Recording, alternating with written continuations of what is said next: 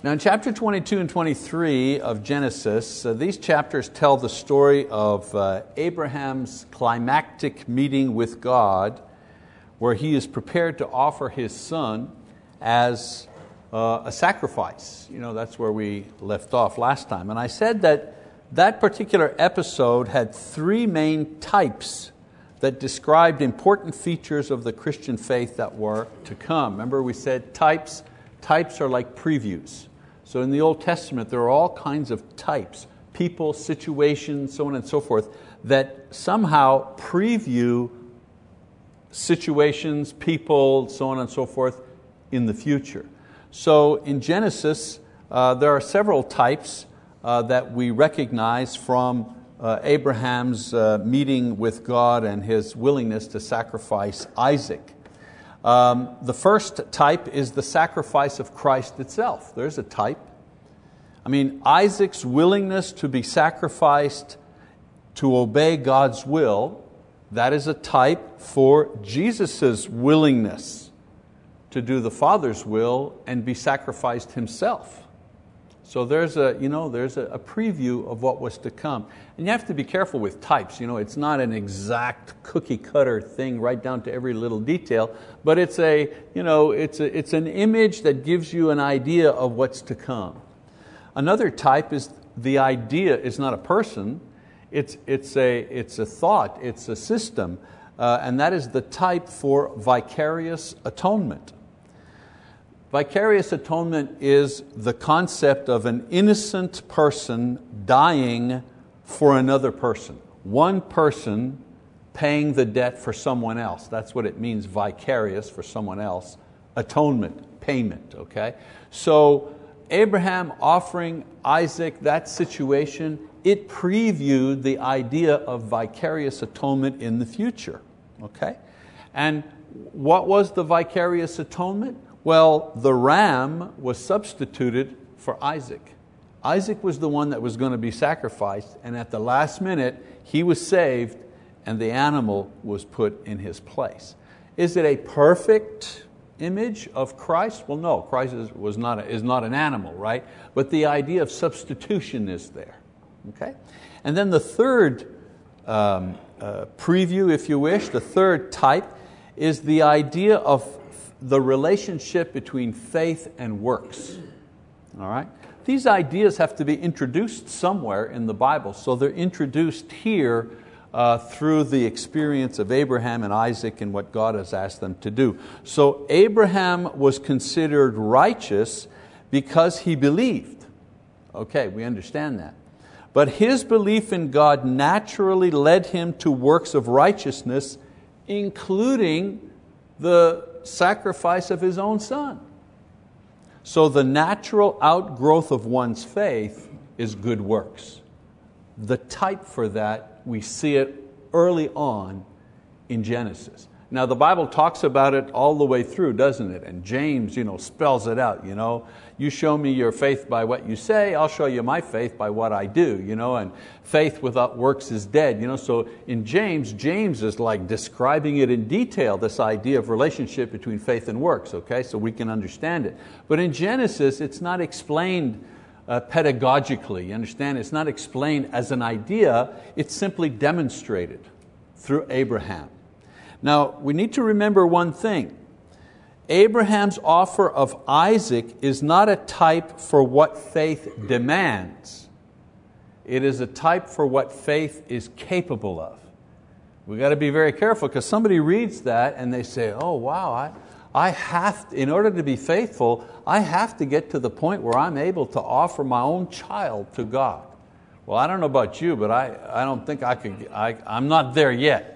There were times when my children were teenagers where it would have been easy. And I'm sure you can relate to that.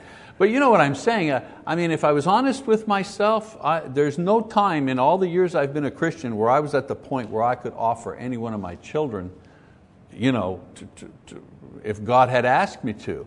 And if that's what was required of me to be saved, well, I wouldn't be.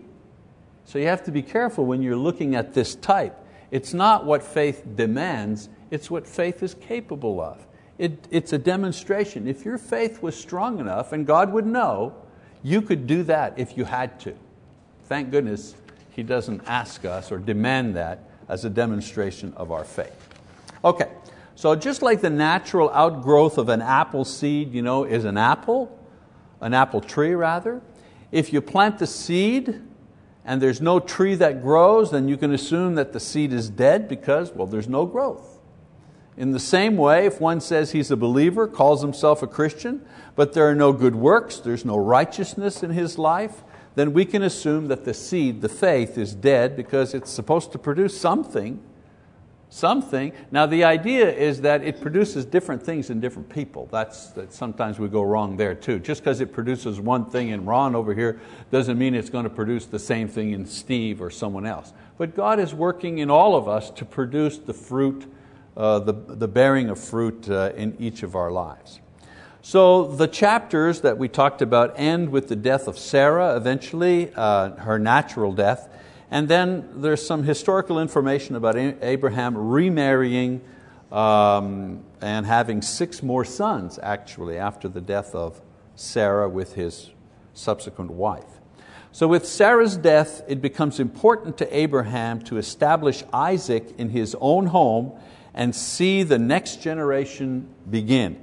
And so the next chapters are going to tell the story and offer the story of how Abraham organizes Isaac, find a wife for Isaac, and also some more types that are fulfilled in the New Testament. So we go to chapter 24, and chapter 24 is a search for a bride. Search for a bride. Chapter 24, by the way, this is a little factoid here, is the longest chapter in Genesis. The longest chapter in Genesis. And it tells the story of Abraham's arrangement for a bride for his son Isaac. And now Isaac is 40 years old by this time. He still trusts his father's judgment in finding him a wife. This was an important choice because through this woman, the seed of the promise was to continue into the next generation. All right, so let's start reading chapter 24. It says, now Abraham was old, advanced in age, and the Lord had blessed Abraham in every way. Abraham said to his servant, the oldest of his household, who had charge of all that he owned, please place your hand under my thigh, and I will make you swear by the Lord, the God of heaven and the God of earth, that you shall not take a wife for my son from the daughters of the Canaanites, among whom I live, but you will go to my country and to my relatives and take a wife for my son Isaac. Interesting, the hand under the thigh. Some commentators say under the genitals. This idea was in connection with circumcision. That's the point. And it was related to God's oath represented by circumcision. It was the most solemn of oaths, the proximity of the hand towards a part of the body that was circumcised. There was a relationship there. It was a very solemn thing because circumcision represented the covenant between God and man. So if you were going to make an oath and place your hand under the thigh, it was a very serious thing that you were doing. And the promise is that the servant or the steward would not take a wife from the pagans. That was, you're going to promise me under oath that you will not do that. Even though, if you think about it, an alliance with a local chieftain would probably be profitable and would be easier and provide some protection. But Abraham knew that his brother had children and grandchildren, and from these he wanted to choose a wife for his son. So he doesn't send Isaac, interesting, he doesn't send Isaac to go look for a wife. He sends the steward to go look for a wife. Some reasons for that. Perhaps he didn't want him to leave the land of Canaan as Abraham left the land of Canaan, right? He went to Egypt, when it was a drought and he needed food and all that kind of stuff, and he got himself in trouble. Every time he left, he got himself in trouble. So he learned, we're going to keep Isaac here in Canaan, the land of Canaan. Also, probably didn't want Isaac to return through the country where he had been originally marked for sacrifice. Because if he was going to go back to where the relatives were, he'd have to go by Mount Moriah. He'd have to go, that was the place where I nearly died. So he didn't want to go back over that idea. And from a theological perspective, it wouldn't fit the type, Christ only died once. That thing only happened once. And so even in Isaac's life, that thing only happened one time. There was no reminder of it, no second image of it. Some of the reasons why. And perhaps, perhaps he didn't want Isaac to become too attached to the family of his future wife. Don't we see that happen a lot of times, even nowadays, right? A lot of times it's usually the guy who moves, if he's going to move, a lot of times the guy moves closer to the girl's parents than the other way around. So that phenomenon was there as well. So let's keep reading. It says, the servant said to him, suppose the woman is not willing to follow me to this land. Should I take your son back to the land from where you came? Then Abraham said to him, beware that you do not take my son back there. The Lord, the God of heaven, who took me from my father's house and from the land of my birth, and who spoke to me and who swore to me, saying, to your descendants I will give this land. He will send His angel before you, and you will take a wife for my son from there. But if the woman is not willing to follow you, then you will be free from this my oath. Only do not take my son back there. So the servant placed his hand under the thigh of Abraham, his master, and swore to him concerning this matter. And so a great caravan is formed and travels to the place where Nahor lives. Once arrived, the servant makes an interesting prayer to God. So let's read verses 10 to 14. It says, then the steward took 10 camels from the camels of his master, set out with a variety of good things of his master's in his hand. And he arose and went to Mesopotamia, to the city of Nahor. He made the camels kneel down outside the city by the well of water at evening time, the time when women go out to draw water. He said, O Lord, the God of my master Abraham, please grant me success today and show loving kindness to my master Abraham. Behold, I am standing by the spring, and the daughters of the men of the city are coming out to draw water. Now may it be that the girl to whom I say, please let down your jar so that I may drink, and who answers, drink, and I will water your camels also, may she be the one whom you have appointed for your servant Isaac. And by this I will know that you have shown loving kindness to my master. So when he arrives, he makes an interesting prayer to God. He knew the custom of the young girls drawing water and the usual courtesy of any of them offering him, a stranger, a drink if he asked. But what he was searching for was a special kind of person. In a word, a person who would go the second mile, a person that had some character. And to give 10 thirsty camels was a lot of work, and it was demeaning work as well. So his prayer was that God would send one who would do it without him asking. So this person had a lot of faith in God. Of course, this was not impossible. It was very specific. It was within God's will. It also was used as a way of finding God's will where no other indicator existed. If there was another way to find that person, do you believe in the God of Abraham, but there was no way to find this girl. And so he devises a way and asks God to show. Don't we do that sometimes? We're not sure, it's not a question of morality, do I steal or do I not steal? That's an easy one. But do I move to place A or place B, or do I take job number one or job number, those type of decisions where we're not sure.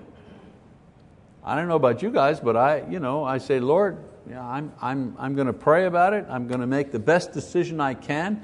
And if that's the wrong decision, then close the door. Let me know somehow that this is not the right thing for me. And so this was the kind of prayer that he makes. Now we're not going to read everything here, it's too long.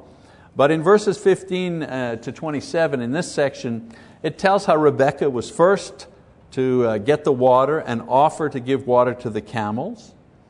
The steward then finds out that she is directly related to Abraham, being Isaac's second cousin. He immediately worships the Lord for having so quickly answered his prayer and answered it so perfectly. And he gives the girl expensive gifts. He inquires if he can stay with their family, and she assures him that he can. And the thing that I'm thinking of, just a little insight here, is that God answered his prayer like right away. We're always ready to have to wait and wait and wait and wait, but it's not always like that. Sometimes God just answers your prayer right away, and I think we shouldn't be suspicious. Sometimes like, okay, that was too easy. The answer came too quickly, but when we know God answers the prayer, like my mother used to say, just say thank you and move on.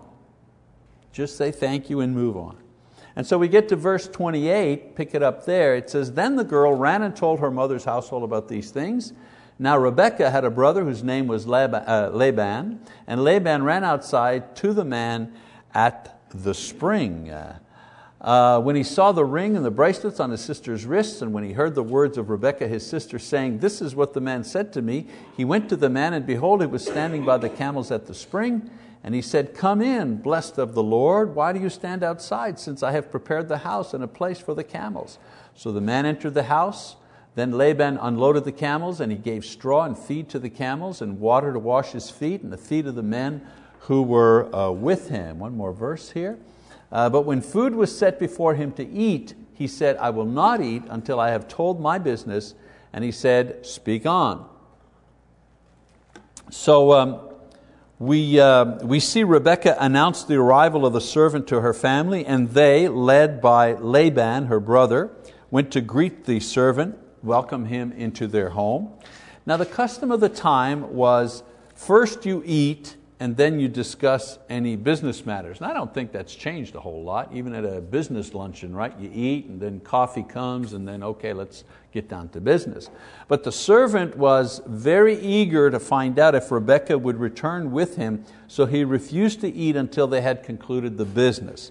Of course, in this day, contracting marriages was like a business dealing, always lots of careful negotiation and contracts between the families.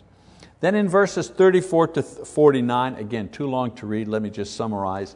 In this long discourse, the servant recounts the life and the situation of Abraham and his oath to come and find the bride for Isaac among his own people. He tells them of his prayer and the wonderful way that God answered him through Rebekah's action. He's not afraid to confess his faith, in other words, that he's a man of faith. Abraham is a man of faith. He finishes by putting the question to them about whether or not Rebekah will accept the proposal and return with him to be Isaac's wife. Think about that for a second. Whoa, sight unseen, sight unseen. There's another type here, and that is the type for the work of the Holy Spirit. The type for the work of the Holy Spirit going out and seeking the bride of Christ, which is the church. Let me show you. The man is sent out by the Father on behalf of the Son. Isn't the Holy Spirit sent out by the Father on behalf of the Son? The Son is not present, but the Holy Spirit is, through the witness of the apostles, through the word, through the call of the gospel. Well, Isaac wasn't present. He's represented by the good news being brought by the steward. The Holy Spirit declares the wealth of the Father and the offer of becoming the bride of the Son with all the blessings that will entail. In other words, we're the bride of Christ, people, but have we seen Christ? Have we seen Him? No, we've just heard about Him. We've read about Him. We've heard about Him. Who has told us about Him? Well, the Holy Spirit has. How? Through the gospel, through the witness of the church, and so on and so forth. So there's a parallel here, okay? There's a parallel with the steward and the Holy Spirit. Also, the offer that he makes requires a decision, one that will have a lifelong effect on the individual. Imagine the steward says, if you say yes, we're out of here. And it's not like I have Facebook where I can be talking to my mom every day. If she leaves and goes to Canaan, there's a good chance she may never see her parents ever again, because in those days people didn't travel like that. So, in his birth and relationship with Abraham and his bride, Isaac is used very much as a type for Christ. And the steward in this story, very much a type of the Holy Spirit. So let's read another passage, It says, then Laban and Bethuel replied, the matter comes from the Lord, so we cannot speak to you bad or good. Here is Rebekah before you. Take her and go, and let her be the wife of your master's son, as the Lord has spoken. When Abraham's servant heard their words, he bowed himself to the ground before the Lord. The servant brought out articles of silver and articles of gold and garments and gave them to Rebekah. He also gave precious things to her brother and to her mother. Then he and the men who were with him ate and drank and spent the night. When they arose in the morning, he said, send me away to my master. But her brother and her mother said, let the girl stay with us a few days, say 10. Afterwards she may go. He said to them, do not delay me, since the Lord has prospered my way. Send me away that I may go to my master. And they said, we will call the girl and consult her wishes. Then they called Rebekah and said to her, will you go with this man? And she said, I will go. Thus they sent away their sister Rebekah and her nurse with Abraham's servant and his men. They blessed Rebekah and said to her, may you, our sister, become thousands of 10,000s, and may your descendants possess the gate of those who hate them. Then Rebekah arose with her maids, and they mounted the camels and followed the man. So the servant took Rebekah and departed. So here we see the family responding to the idea that if this has been the Lord's will, then they're eager to do it. You know, if it's of God, then I want to do it. Normally, there would have been preparations and delay, but the servant insists on, departing immediately, and after Rebekah's positive response, they make ready to go the next day. Again, we see the combination of the type of the Holy Spirit and His work in the forming and the bringing of the bride of Christ, the church, to God. So let's take a look at this type and how it works out. There is a need to make an immediate decision. Well, what is it that we say when we're preaching the gospel? Today is the day of salvation. Don't put off your decision till tomorrow and the next day to become the bride of Christ. Well, in the same way, he's saying, no, we don't have 10 days. You need to make the decision now. And then once the decision is made, there's no going back. A new life is going to begin. As I said, Rebekah would be far from her family and would not likely see them again. Same thing with us. We become Christians, a new life begins, and it's not we certainly don't want to cut off our families and our friends, but we know that as we begin to follow Christ, we eventually begin to pull away from those people who don't follow Him and have, especially those who are antagonistic towards religion or towards faith. It's very hard to maintain that relationship, as hard as we try. My wife and I, we tried very hard to maintain a good relationship with our respective families who themselves were, I would say, nominal believers. It's not they weren't pagans, but they were nominal believers, and religion wasn't something very important in their lives. It didn't really factor into anything. Well, we're the ones that had to really work at maintaining those relationships because we had less and less to talk about. Okay? And so we see this happening here. And of course her response was enthusiastic and emphatic. She was ready, she was willing to leave right away. This was God's leading for her life, and she was eager to do His will. So we get the feeling that Rebekah was a person of spiritual character. When we know that the gospel is God's way of calling us, then we also should be eager to follow that way. And so her family pronounces a blessing on her, which reflects God's promise to Abraham, and she leaves with the servant. A few more verses here. It says, now Isaac had come from going to Beer Lahairoi, for he was living in the Negev. Isaac went out to meditate in the field toward evening, and he lifted up his eyes and looked, and behold, camels were coming. Rebekah lifted up her eyes, and when she saw Isaac, she dismounted from the camel. She said to the servant, who is that man walking in the field to meet us? And the servant said, he is my master. Then she took her veil and covered herself. The servant told Isaac all the things that he had done. Then Isaac brought her into his mother Sarah's tent, and he took Rebekah, and she became his wife, and he loved her. Thus Isaac was comforted after his mother's death. So no mention is made of the journey back, only the meeting, which could be out of a movie, right? It could be out of a movie. He's waiting, and then she appears, and who's that guy? Well, that's the guy, And the Bible is very compact, you know. He takes her into his mother's tent because that's where she'll stay before they prepare the marriage and so on and so forth. And then he takes her as wife and she comforts him and he loves her, you know. So these people that I've talked about are types for Christ and the church, and their union foreshadows the union of Christ and the church at His return. So take... let's take a look, see if I've got that. There we go. So Isaac and Rebekah are types for Christ and the church. So for example, Isaac and Christ, okay? What are the similarities between? How is Isaac a type for Christ? Well, promised long before his coming. Long before, in other words, before Isaac was born, Abraham and Sarah were told, you're going to have a son, but they, you know, he was predicted to come long before. In the same way, Christ was prophesied to come long before. He appeared at the appointed time. Jesus appeared at the specific time. Well, in the same way in Abraham and Sarah's life, He appeared at a very specific time. She was past childbearing age. He was past, you know, being able to get somebody. That was an appointed time by God. He was conceived miraculously, right? Isaac, in the same way Jesus was conceived miraculously. They're not equal, obviously. Isaac is a human birth, but a human birth done in a supernatural way, whereas Jesus, of course, has a divine source for His birth. He was assigned a name before birth. Right? Isaac, they knew what his name was going to be before birth. Same thing with Jesus.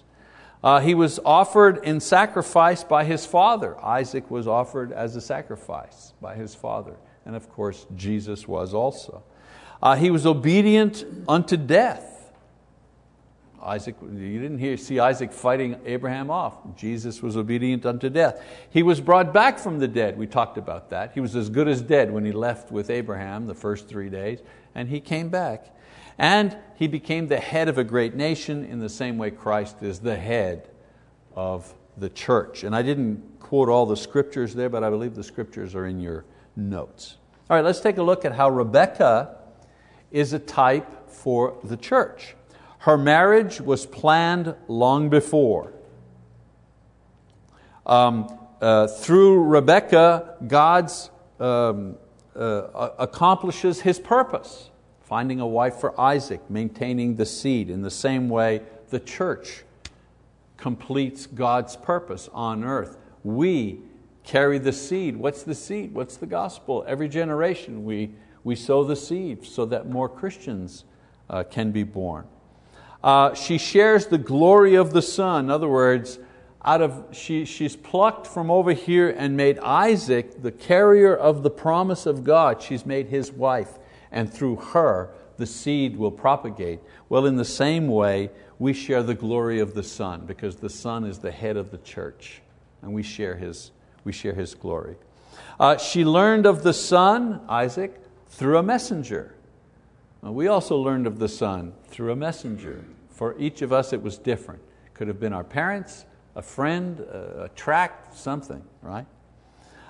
She left all to go to be with the Son. We leave everything to go to be with Christ. She was accompanied to the Son by the servant. The servant brought her all the way to Isaac. Well, the Holy Spirit brings us all the way to Christ. And then the final one, she lived with the Son, she lived with Isaac, she married him. They remain married their whole life, in the same way that the church is married to Christ, if you wish, for our entire life, not just for our life, but for eternity. So, you know, we're not trying to force this here. It's just that God uses the situations and people to teach every generation what is going to come, so that it isn't a huge surprise. It wasn't a huge surprise that God's plan to save man included a system of what's called vicarious atonement. Why is that not such a huge surprise? Well, for thousands of years, the Jews used the sacrificial system, vicarious atonement, in their religion. So to preach that Jesus, the Lamb of God, died for the sins of men, this was not a concept that was so wild and crazy, that nobody could understand it. The Jews certainly could understand the idea of substituting an innocent for the sins of, we get it, we've been doing that for 1,000 years, and now the fulfillment comes, not a lamb, an animal, but the Lamb of God, and now, that's what all of that meant, okay? So that's what these types are for in the Bible. They simply prepare generation after generation to get the full picture when it's finally fulfilled in the new. All right, so a couple of lessons from this thing. Just practical lessons for us, because we'll say, what do I get out of this? So what? I'm going home. What do I get out of all of this other than just information? Well, one of the lessons, be specific in your prayers. Even though the servant knew he was generally doing God's will, when he was unsure, he was specific in his prayer. He didn't test God, he simply wanted a clear indication of what God's will was. So if there are no instructions from the Word of God, or if there are no good precedents or experience to help form our decisions, we have a good example here to encourage us to be specific in asking God to direct us. Dear God, I don't want to make a mistake and I really want to do what you want me to do, but it isn't clear. Could you please clarify it for me? And then wait. Specific. And a lot of times people say, I don't know what to pray, or what process should I be going through while I'm praying? And usually my answer is, well, the process should be try to clarify your prayer. Try to make it a little clearer, okay? Be a little more specific as to what you want happen. And when you do, sometimes you realize in doing that, oh my goodness, I don't think that God would want to even give me that thing. I want a whole lot more money, a bigger cash flow, you know what I mean? Then you look back at your history and every time you had a lot of money, you made a lot of mistakes, So be clear. Okay, number two, character counts. Note that Abraham wanted a wife for his son that was a believer and that was of his own family. And God provided this and much more. She was eager to serve. She was fervent in her faith. She was eager to do God's will. She was brave, ready to leave her home, go to a foreign land, marry a man she had never seen.